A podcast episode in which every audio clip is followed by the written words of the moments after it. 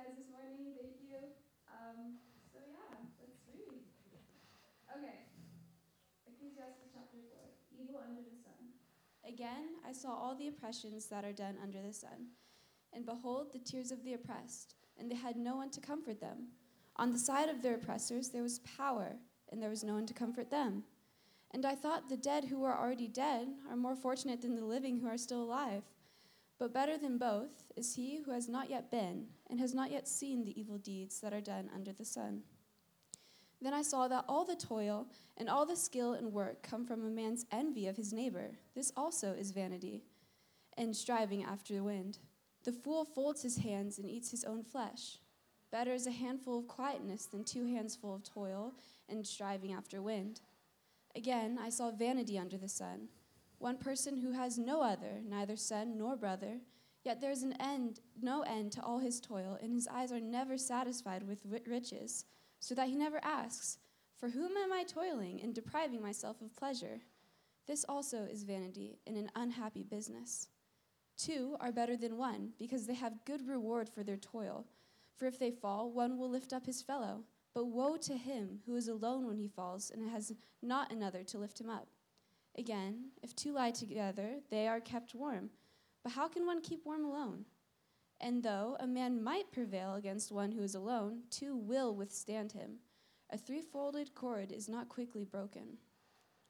Better was a poor and wise youth than an old and foolish king who no longer knew how to take advice. For he went from prison to the throne, and though in his own kingdom he had been born poor, I saw all the living who move under the sun, along with that youth who was to stand in the king's place. There was no end of all the people, all of whom he led. Yet those who come later will not rejoice in him. Surely this also is vanity and a striving after wind. This is the word of God. Thank you. Let's pray together. Father, we thank you for this word this morning. Lord, would you use these words written long ago? But are now living and active uh, to speak into our life, uh, to illuminate in our hearts.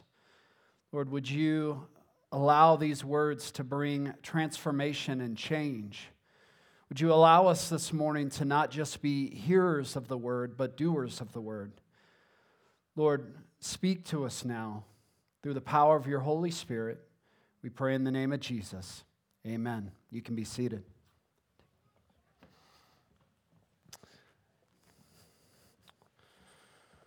All right, so Ecclesiastes chapter 4. I'm thankful uh, for Robert Marshall walking us through this passage last Sunday, Ecclesiastes chapter 3.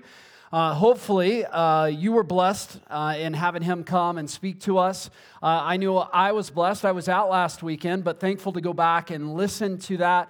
For a man who's walked many seasons of life, uh, it was, I, I was grateful to be able to learn from him and uh, to, to really allow him to teach our church and disciple us in the ways of navigating life under the sun. Uh, if, if his love for the Lord and his love for the Word of God was not contagious, um, I, I, hope, uh, I hope you were able to receive that. And uh, as I was studying this week, I, I was able to meet with him, and he said, I, I hope I didn't mess things up for you. And I said, Well, what do you mean? And he goes, Well, I, I think I might have actually took some of your passage that you're teaching next week. And so as we kind of began to set out the, the preaching schedule and we looked at natural breaks and kind of which passages of Scripture, I know that uh, you are holding here today uh, where it's page like it's set out in a certain page format. Um, there's headings there. There's numbers there. That wasn't in the original writing. And so a lot of this, we, we see that scholars have, have taken this and they've broken down the Bible into these sections. And, and so, like, chapter three, eh, there may be some other stuff in chapter four that goes along with three. And when we kind of sat down and, and began looking at this, we actually looked at chapter 4, 1 through 3, and actually felt like that went better and connected better back with chapter 3 in talking about the injustices of the world that we've experienced at the end of chapter 3. And uh, so he said, I, I might have messed things up for you. And as I began studying and preparing this week, I actually began to see it the other way. And I will tell you that scholars debate whether or not one through three go with three or chapter four. And so uh, we flip flopped. And I think it actually, now that I look at it a second time, feels like I feel like it goes closer with chapter four. And I'm going to kind of give us an overall heading of where I see that fitting in. Um, but, uh, but I'm thankful that he came and, and taught. And, and I think one of the things that uh, as I was studying, as I was preparing uh, to teach the whole book of Ecclesiastes, is I came across a quote in talking about chapter three and the seasons of life. And it said, What difference would it make to our now to begin to live in light of the fact that there will be a then? Even now, to, to think that this isn't the season I'm always in. And I, and I love the way he described last week this fighting of the season. And, and, and like there's a tension that we experience sometimes when we're fighting this, this season and this life under the sun. And, and what this quote went on to say is many of the frustrations that arise in this life under the sun is actually from our blindness to the change eh, of, of the season or to the pain and joy of them, and we struggle to adjust our expectations. And so we're, we're blind to the season. And what the author of Ecclesiastes wants to do for us uh, this morning and all the, all the times in which we, we kind of open up this word is he doesn't want us to be blind to the different seasons of life. He doesn't want us to be blind to what life under the sun really looks like.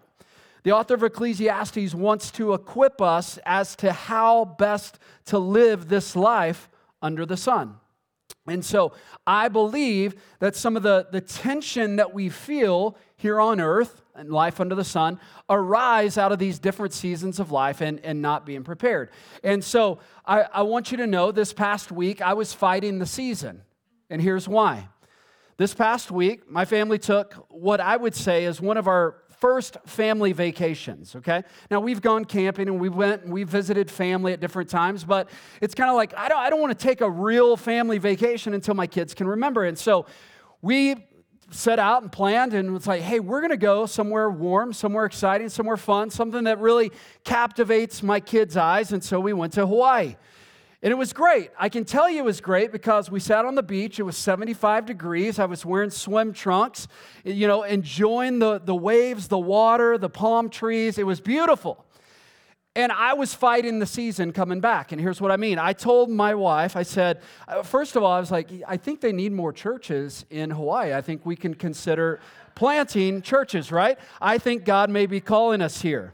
And, uh, and she said, No, we, we must go home. Okay? So, um, so I was like, Well, when we go back, I, I'm wearing swim trunks from now on. All right? Like, I'm going to fight the season. We are going to, when we return, I'm going to pretend that it is still 75 degrees outside, sunny, palm trees. And I want you to know we came back on Tuesday night at midnight, and I woke up Wednesday morning and there was snow on the ground. Now, when I went to bed at midnight, and I was like, this is a cruel joke. And obviously, you see that fighting the season didn't work, right? I, I told them I was going to stand up here, I was going to preach, I was going to wear flip flops, just the same way like Robert said, and swim trunks and a tank top. And whether or not that was going to be appropriate, I didn't care. I was like, I am fighting the season. I love it here. I love sunshine. It feels good, right? And, and what's interesting is if I were to continue in that, if I were to continue fighting the season, it would lead to misery, pain, and frustration. The text here today, if we don't, if we fight and we resist against what he's laying out in Ecclesiastes chapter 4, if we fight the season that he's calling us to live in, it will lead to pain misery, and frustration. In fact, I'll tell you, all the pain in my life, all the frustration in my life comes down to failing to walk in the season of Ecclesiastes chapter 4. So, to kind of show you, and, and I'll kind of give it in a phrase, and today's family worship, and so I've, I've simplified this phrase I, I want to show you the, the thread that runs all the way from verse 1 to 16. And it's this idea We, is better than me. All right? We can all say that. Ready? We is better than me. We is better than me. And, and I got to show you how, how we see that in the text this morning. I got to show you how that is the thread ran all the way from verse 1 all the way to 16 that we is better than me. Now, I don't think that that's revolutionary. I don't think that most of us come this morning. If anyone has ever moved before, you go, we is better than me, right? It's hard to remove, like move a refrigerator on your own right? So it's like the more people to get together, awesome. If we're gonna go and we're gonna get in fight like we're in grade school, all right, we is better than me. It's better to have somebody on your team. It's, it's, it's easier in the sense like there's things that need to get done, and, and I don't think that comes as any surprise. But I want you to see this morning that most of life, we actually live contradictory to the statement of we is better than me. We live with this belief, with this ideology that me is better than we. All right? And so that's where we're going. We live in a very individualized society, seeking out our own desires, our own wants, our own needs, our life, our future. And in a way, we're, we're fighting the season. We're living blind to the reality in which uh, God has created us. And, and I would just like go back to Genesis 2:18. I think this is always tied to marriage, but I just want you to see like it is not good for man to be alone. Any any man, any person, it's not good for us to be alone. Now, I said, let me show you how I see this, this thread running through. Well, Right here in verse 1, it says, Again, I saw all the oppressions that are done under the sun, and behold, the tears of the press, and they had what? No one. No one. They're alone. And this is where we first kind of see this thread that we is better than me because this idea of oppression, this idea of being sin entering in, and the brokenness that's experienced here in this first paragraph is it creates isolation, it pulls us apart. When we think about the oppression in the world, oppression is rooted in this idea of I'm primary, it's all about me. If you look at every injustice in the world, if you look at anything, and it, and it goes on, it says, they had no one to comfort them. On the side of their oppressors, there was power, and there was no one to comfort them. This power is a ruling over.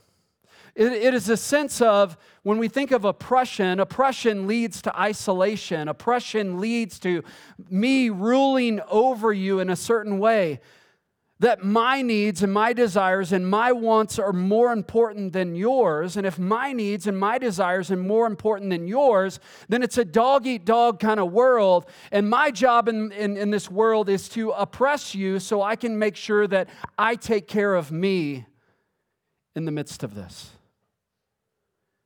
And so we see in this, this text this, this idea of oppression and and it's ultimately it's sinfulness, it's brokenness. This is the world. And this sinfulness, this brokenness, we see that not only does sin break off our relationship with God, not that God runs from us, but we run from God. In our sin, we do what Adam and Eve did, and we run and we hide, we isolate. But we also see that it, it breaks relationship with one another that in our sin, in our brokenness, in our oppression, in our seeking to take care of me, we actually oppress others. And I want you to think, because I think when we think of oppression, we, we think of human trafficking, we think of we think of slavery, we think of racial injustice, we think of all the things. But I, I just want you to like maybe take that term and apply it to you. In what ways have you oppressed people in putting your needs before theirs? In what ways have you oppressed people in a, in a way in which that you've caused them to be other and that you've isolated yourself from them, that you've sought to rule over them? And maybe that's not your mindset. That's not the train of thought that you've kind of ran through of going, my, my job, I'm, I want to rule over you. I want to oppress you in a way. But in our, our seeking of our own desires and wants, that is exactly what we've done. That's exactly what I've done. In many ways, as we, we've lived out life under the sun, we, we, it's this self protection. It's how do I take care of me? The root of all oppression is me is better than we. Not we is better than me. If, uh, for those of you who know me or get to do life with me, and uh, maybe if you're familiar with the Enneagram, I'm an eight on the Enneagram. And I think I read this, it says that they have power. An eight on the Enneagram, like you talk about personality types or how we relate to one another, uh, eight is the powerful person.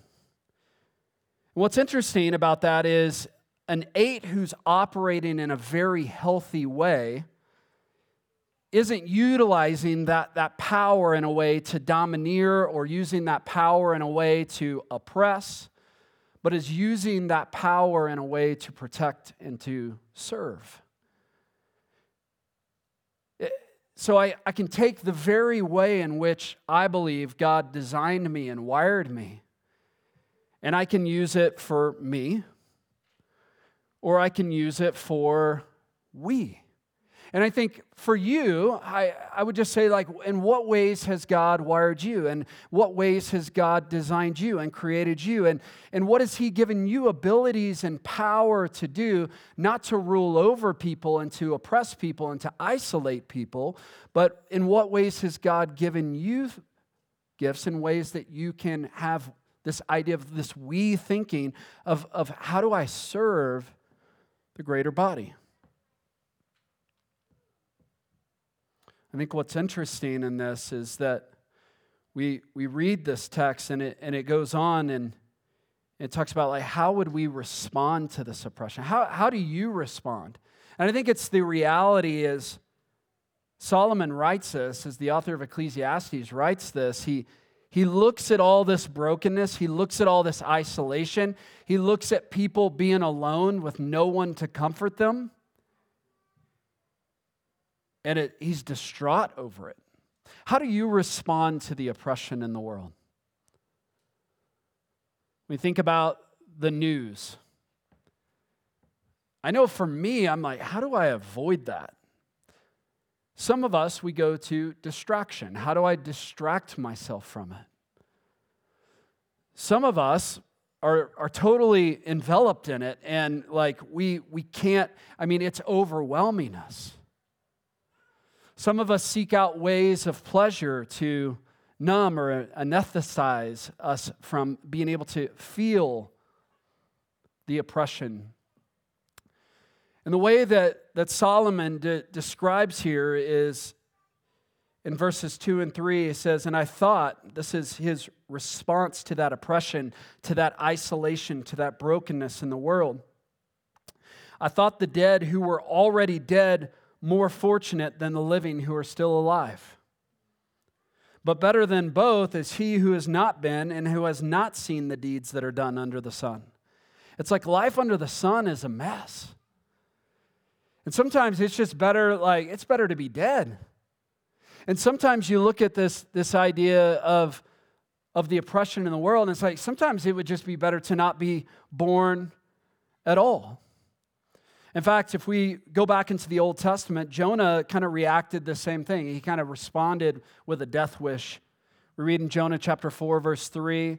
We see Elijah in 1 Kings chapter 19, verse 4 we see this idea. They, they both approach life. It'd be better if I was dead. And, and actually, God rebuked them both for thinking that way. And so, this is where many of us go I think many of us go to a place of, of feeling this experience, this, this oppression. And, and one of the things that I, I, I think about as I, as I read this is some of us go like we want to be oblivious to it. We want to and i, I will if i can kind of like give some good news in the midst of this is going there will one day come a day where it's we don't have to distract ourselves from the oppression of the world. We don't have to pleasure ourselves from the oppression of the world. We don't have to like wish that we were dead. God will judge the world and god will take care of every injustice. God will take care of every brokenness. God will take care of every isolation God will be near. God will experience this closeness and this unity. And what I, I want you to see in this, in this, this text in just these three short passages is this. Many of your attempts, many of my attempts in this world to gain, many of my attempts to get ahead, Many of my attempts to, to seek some sense of reward for myself will hurt others, will oppress others, will isolate others. When all we think about is me, the common thread amongst the people that surrounds us is it'd be better if I didn't even exist. So we is better than me. It goes on, and when I first heard this passage, I was kind of blown away at just the simplicity that's wrapped in this one statement. You ready? Verse 4. Then I saw all toil and all skill in work come from man's envy of his neighbor. Toil, just endless working, endless grasping.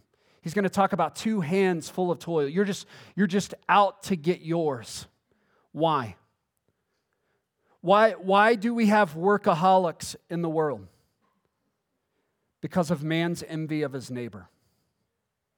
There is a sense where you no longer can celebrate and enjoy the success of your neighbor. Why? Because you want that for yourself. And so, if my neighbor, if, if I can oppress him, if I can rule over him, if I can do more than him, if I can seek after more success than him, then, then that will bring me joy. That will bring me significance. That will bring me meaning. It's this me is better than we thinking. How do I take care of me? And I would just ask you, how well do you do at celebrating the successes of your friends, of your neighbors? Do you look at that and you're, you're truly able to come to a place of going like, man, I'm so happy for you. Or is there a sense in your own life that, that is, is rooted in this idea of envy that you feel like, I, I got to go get that? I, I got to work harder. I got to produce more. When I think about like what drives and motivates work, and I think there's going to be two responses to it, and he, and, he, and he gives us these two responses in the text. One, it's going to lead to laziness. Two, it's going to lead to busyness. But there's going to be a middle ground, and he talks about it being quietness, having quiet hands. I think that's where, uh, when, when I talk about like fighting the season, fighting the season is like moving to laziness or busyness. And it's like embracing the season. How do I live with hands of quietness? I just like, as you kind of describe your life, as you describe your work ethic, as you describe the, the situation that you're in, do you think of yourself as having quiet hands? It, it's descriptive of a place of peace, a place of rest. Is, is that descriptive of your life? Or do you see all the what you would categorize as gain in the world and, and your envy and you're, you're reaching for that and you're wanting to find satisfaction in that actually is causing you to like have hands of toil. I think what's interesting is uh, I came across a quote a long time ago and I couldn't actually uh, remember it and I couldn't find it. And, uh, but it, it ultimately was talking about in 100 years, and this was written in 1930. And so in 2030, okay, we're not far from there. But in, written in, in, in 1930, John Maynard Keynes said that we were going to be working 15 hour work weeks, we were going to be living lives of leisure. Like, I, I mean, this was going to be the descriptive, like, of, you know, playing golf,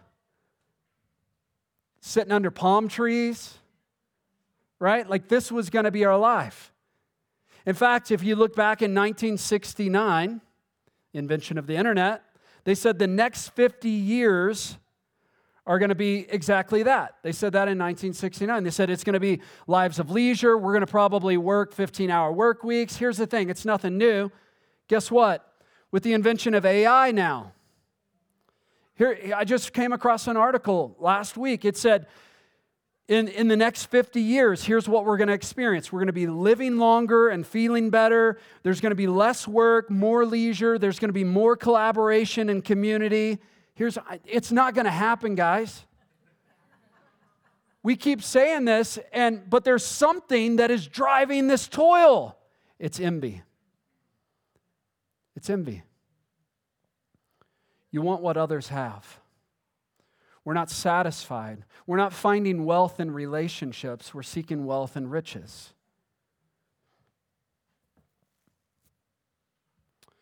Proverbs 14:30 it says a tranquil heart gives life to the flesh, but envy makes the bones rot. If you've ever been envious, that is a great description I feel like of just like eating away at you. It says that. Better is handful, verse 6. I'll come back to verse 5. It says, Better is a handful of quietness than two hands full of toil and striving after the wind. It's this idea of, of like, that's the, the middle ground. Some of us see this idea and go, Well, I can't, I can't have what my neighbor has, so forget it. I'm just not going to work at all just going to be lazy. And what does it say he does? He says he folds his hand and he eats his flesh. A person who doesn't work doesn't have anything but himself. He self destructs, he starves.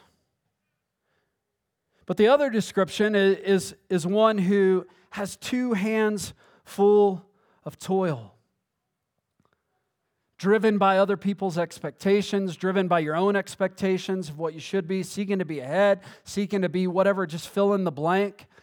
It's just full of toil. Do you know quietness? Jesus was the most capable human being that ever walked the planet Earth. He could heal anyone. If we think about it, we look at, at Jesus' life as like, man, he is so accomplished. He's so successful. He should go on a world healing tour, right? But yet he still took time away to rest. He still, he, he if you look at Jesus, I, I love, I can't remember who it was, uh, but it said, like, how would you describe Jesus? And the word was unhurried. Like he had quiet hands. He had the most capable hands. Like we look at it and like, but I'm skilled. Like I have so many, like I have so many tools and resources. I have so much to bring and offer the world. And it's like we, it fails to compare to what Jesus had. But yet Jesus regularly took time away. Jesus regularly got away. Jesus pulled away from the crowds. He had quiet hands. Do you live lives that are quiet? Do you have this quietness? Do you have this rest? And this rest comes from a we is better than me mentality. I'll get there. I'll help us see that. For me,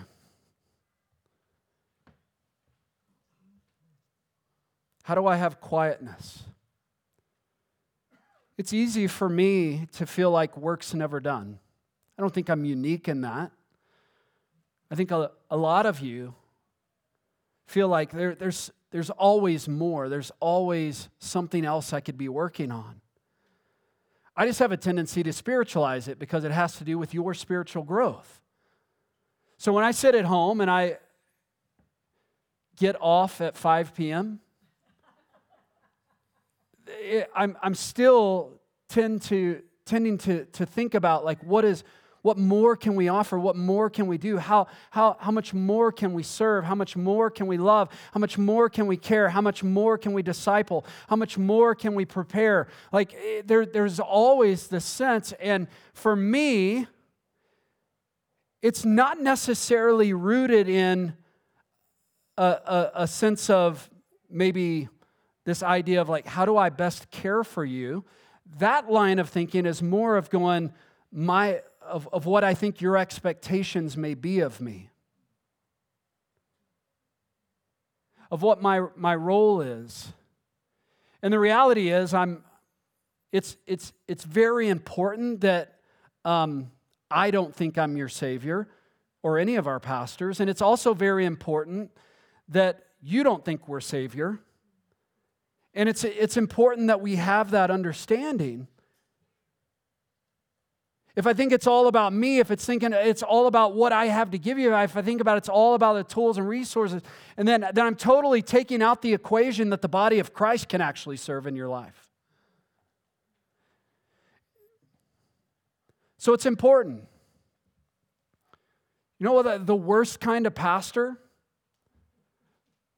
the worst kind of father, the worst kind of mother is one that has hands full of toil. That's not a present pastor. That's not a present friend. That's not a present companion. How do we have hands of quietness? You know, for me, it's I go on vacation, I turn my phone off. It's not that I don't want to be accessible to you, I want to be available to my family. I want to be present.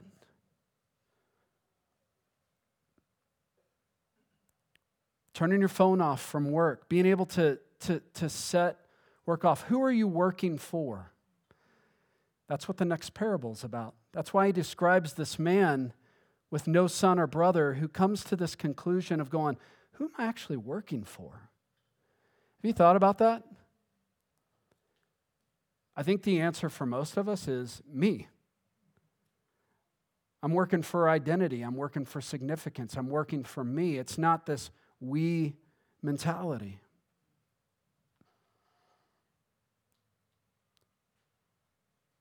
Let's read on, verse 7. He said, Again, I saw vanity under the sun. One person has no other, either son or brother. He's like, he doesn't have anybody. Whether he does or doesn't, you know, utilizing this parable, I think for us, we, it's not like we live as if we don't have a son or brother. How many of us whether that's the reality, we live as if there's no other person. Yet there's no end to his toil. I think that's interesting, though, even the way that's phrased. It's like he doesn't have a son or brother, and there's no end to his toil. It's kind of like what's expected in that is like if you were toilsome, that you would actually be doing that for the people that are around you. And his eyes are never satisfied with riches. So he never asked, For whom am I toiling or depriving myself pleasure? This is also vanity and unhappy business. This is a picture of someone who is lonely, who's isolated, who's working really, really hard, hoping to find satisfaction in his riches, but he doesn't. His eyes are never satisfied and he doesn't have anyone to share it with. And, it, and it's almost like he, this description, this picture is, is one of someone experiencing that misery and that pain and that frustration that I talked about of fighting the season. It's like some of us look at that and go like, I don't know, I think that would be quite joyful. Like just working, working for myself, having all my income for myself, like that sounds great.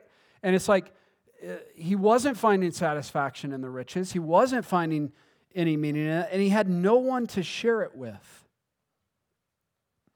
And I think this idea, this restless striving in our life, is rooted in me versus the we mentality.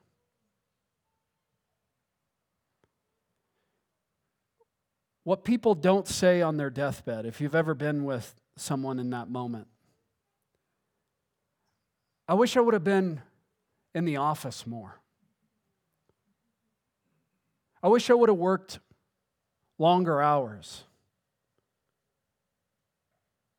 I wish I would have gotten, you know, this success in life. It, it all comes down to our wealth is not found in our riches, our wealth is found in our relationships. Who do you share with?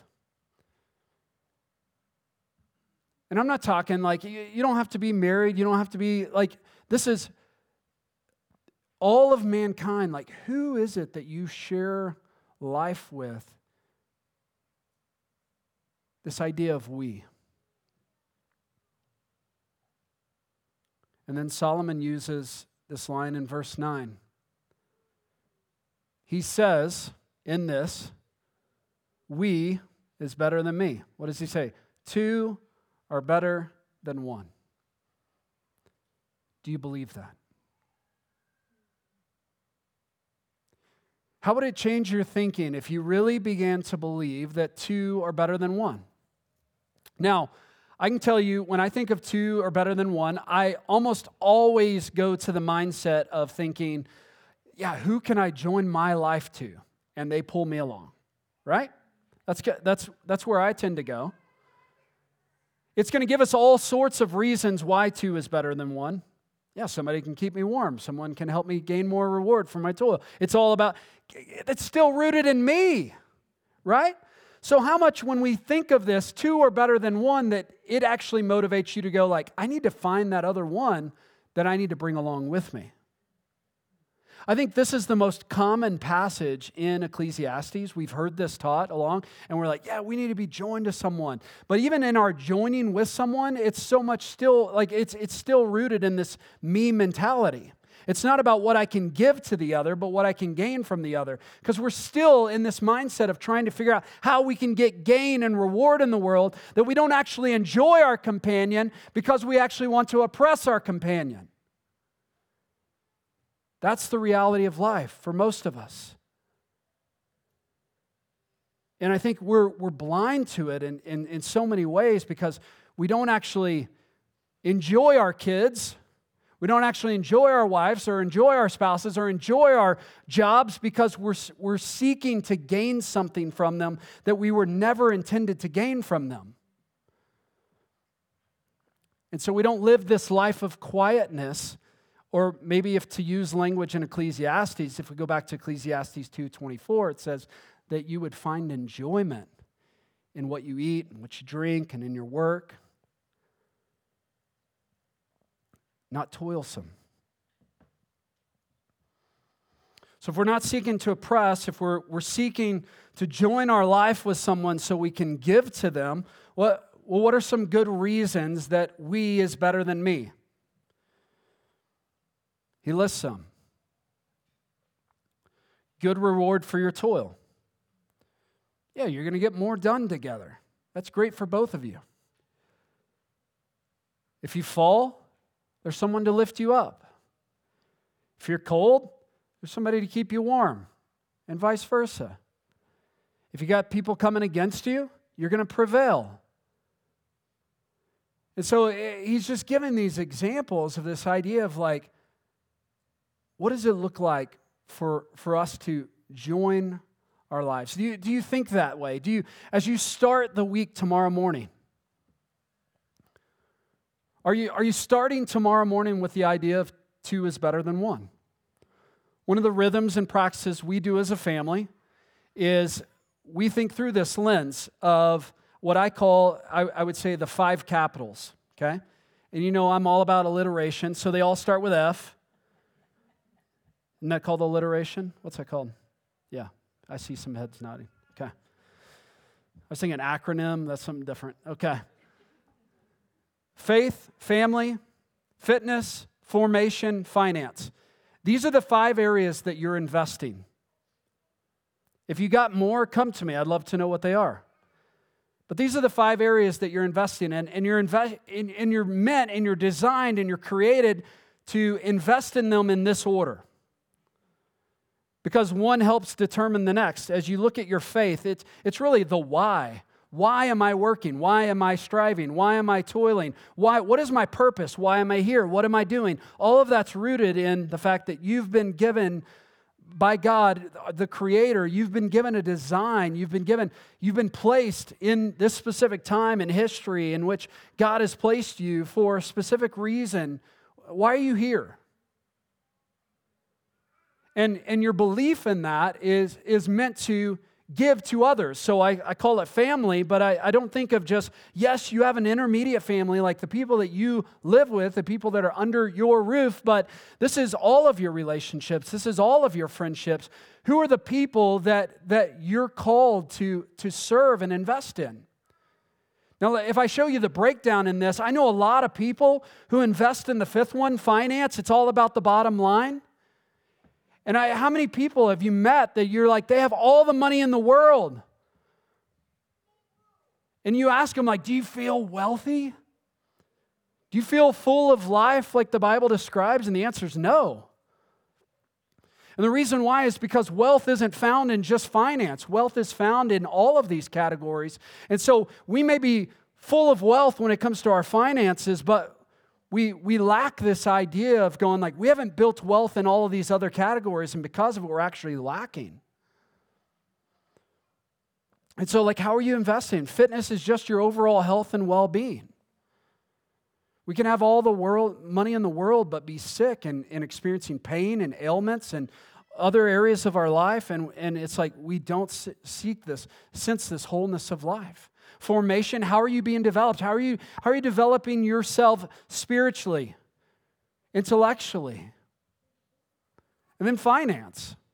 Yeah, how are, how are you investing the dollars and cents that you have?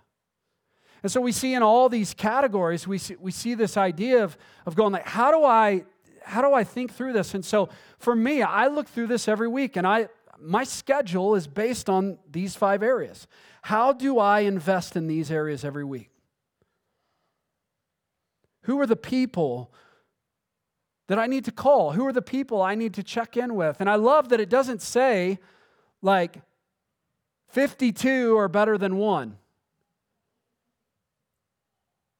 Because some of us, we've, we've bought into this mindset because social media that we're, we're meant to have like a thousand friends.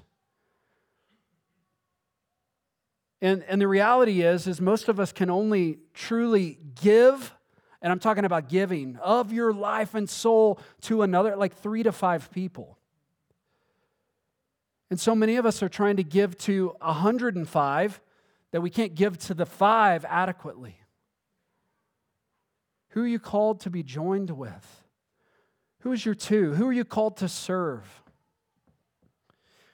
Because we is better than me. Did Jesus believe this? I think that's always a good question. Did Jesus live this out? I don't know. He sent the disciples out two by two, he didn't send them alone. Did Jesus live a, a we mentality? Absolutely. Philippians chapter 2, what did Jesus do? He emptied himself. He gave of his life. Jesus didn't look at this and go like, "Hey, you know, who can I join?" Jesus like, "Who can I give my life to?" Did the New Testament church practice this? Yeah, Acts chapter 2. They sold of their possessions, they gave to one another. Old Testament, Leviticus chapter 23, 22, it says, And when you reap the harvest of your land, you shall not reap the field right up to its edge. Why? Because you're going to leave some for the poor and for the sojourner. It's like, don't use up all your resources. Why? So that you would have some to be able to give, so that you would have this we mentality. So, so you, you starting to see this, this thread throughout this text, this idea of we is better than me. This idea of going like we're, we're not out to oppress others, we're not out to isolate others, we're not out to, we don't, we don't want, want to get to a place where we're crossing our arms and self destructing and eating our flesh. We don't want to get to a place where we're working so hard out of, out of envy and, and love and desire and seeking satisfaction that we can't have hands of quietness, that we can't actually give to the people that matter in our lives. Or we so work for one of the categories that we don't invest in the other four. That's what the last part about. This last part is really confusing. There's been a lot of debate, 13 through 16. We're like, what is going on here? And uh, it was helpful for me to just read in Eugene Peterson, uh, he, he, in the message translation, how, how he described this passage. And so uh, uh, I put that in our text this morning. So it says, A poor child with some wisdom is better off than an old but foolish king who does not know which end is up. I saw a youth just like this start with nothing and go from rags to riches. And I saw everyone rally to rule, to the rule of this young successor to the king. Even so, the excitement died quickly. Uh, it's, to me, it's like the story kind of changed there. I thought we were like, for, for a second there, I felt like we were, we were trying to look at these two kings, and then all of a sudden it's like, well, that, I thought that king was well off, and then all of a sudden it's like, well, his fanfare died out too. The throngs of people soon lost interest. Can you see it's only smoke and spitting into the wind? Here's what I think it, it's getting at. What will you say at the end of your life? I'm glad I gave my time to blank. We may think that ruling as king, and I think as Solomon as king, I, I think you know he's writing himself into the story in the sense of going like, maybe humbly of, of going like, you know what, I'm not taking anybody's advice. I'm not taking, you know, I'm I'm ruling a certain way, and like people aren't following me. And like this other young king, he's rising up. Everyone's praising his name, but at the end of the day, like the fanfare is gonna end. There's gonna be brevity to his fame. He's going to be forgotten. No one's going to remember the king. And I tend to think of my own life, and I don't, I don't do this in a way of, of discrediting relationships, but the truth is, is like the majority of you will not be at my deathbed. But how much of my life and mind and time is spent thinking of you? Is that appropriate of me? Is that appropriate of you to, to do that with the relationships you have. Who's going to be there? Who's going to be standing at the end of your bed? We may give our life to so many worthy causes. We may give our lives to the sense of, of, of worldly success, of being king, only to find you're forgotten. And he's like, man, that is depressing. That is striving after the wind. But it, I don't think it moves us to a place of depression. I think it should move us to a place of investment, of going like, so where do I invest? Where do I give my time? Where do I give my attention? Where do I, how do I steward my resources? How do I utilize the things God's given me to serve and bless those around me? How do I care for those people closest to me?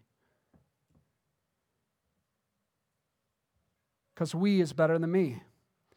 I think about this king, and I uh, and thinking through that phrase, I go, it's it's easy for me to think about my life as as king. Okay. Now, if you'll you'll go with me, if I think about like my role as pastor, I'm like I'm king over this. Maybe you think like I'm I'm I'm king over wherever your workplace is, and like your rule, you're the boss, you're in charge. You've become the CEO. You're a big deal. And, and you've reached this point. I think so many of us, we, we, we keep striving because we think that that next promotion, that next promotion, the next promotion, and that at the end we find like, oh man, and we've sacrificed the things closest to us to get there. And it's like spitting into the wind. When I read this and I and I look at this text, I, I come to the conclusion of all of this is that the moment that we believe that we're all out for ourselves, that I got to get mine, is when we find ourselves desperately alone. It's where most of us will, will find we're, we're in this place of isolation. You have an us versus them mentality.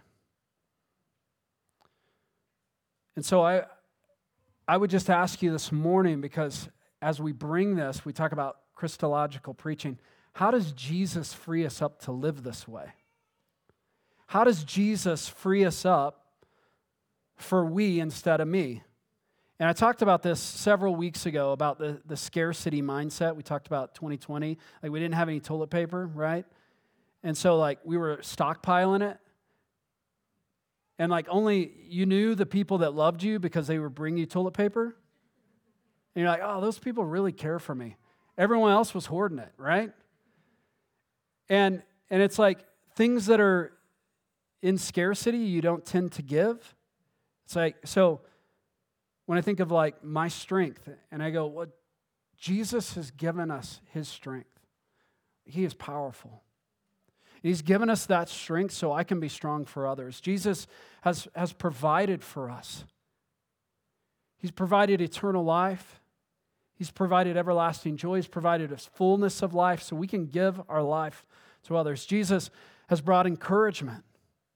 He's brought meaning and purpose so I can give that to others. What Jesus has done for you allows you and frees you to do it for others. In Ecclesiastes, I think it's chapter 10. I don't, I don't know that I have this on the screen, but verse 11. I think he describes right here, and I'll close with this. This is that, that we versus me mentality. I, I want you to see how, like, contradict, like, this is so contrasting to, to our culture today. Cast your bread upon the waters, for you'll find it after many days. Give a portion to seven or even eight, for you know you do not know what disaster may happen on earth. Okay, let me ask you. You do not know what disaster is going to happen on earth, so you should give to seven or eight people. Does that now sound opposite of what we should do? We don't know what, like, in troubled times, like, you know, the stock market's crashing and we're going to war with whoever, and you're like, I don't know, I think I might want to keep my dining room table reserved for me. Don't know that I want to share, but it's like, no, you don't know what's going to happen, so you should probably give to seven or eight. And it's in that that we're truly freed. It's in that that our grip over this sense of like, how do I get ahead? How do I oppress them? How do I? I actually begin to go like, how do I serve? This is the life of Jesus. If you don't know much about Jesus and you're walking into the room this morning and you're like, hey, what you're calling us to is crazy. I mean, like, that's never, really? I'm like, yeah, that, that's how Jesus transformed the world. Jesus comes. Jesus is the king that will never be forgotten. Jesus is the king who came and gave of his life. Jesus came. When, when I think about this sense of oppression, I go, you know what? We'll damn our neighbor so that we can be king. Jesus was king and was willing to be damned so we can be in rule, like rule with him. It's so countercultural. What Jesus did for us, what Jesus came to do, Jesus came to pour out his life, to empty his life for the sake of the other. Do you believe? This morning that we is better than me? What would it look like for you this week to live with the mentality we is better than me? Let's pray.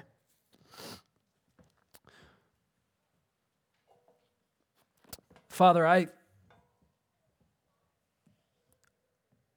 when I think back on so many of the areas of my own life of self protection, of seeking to take care of me, provide for me,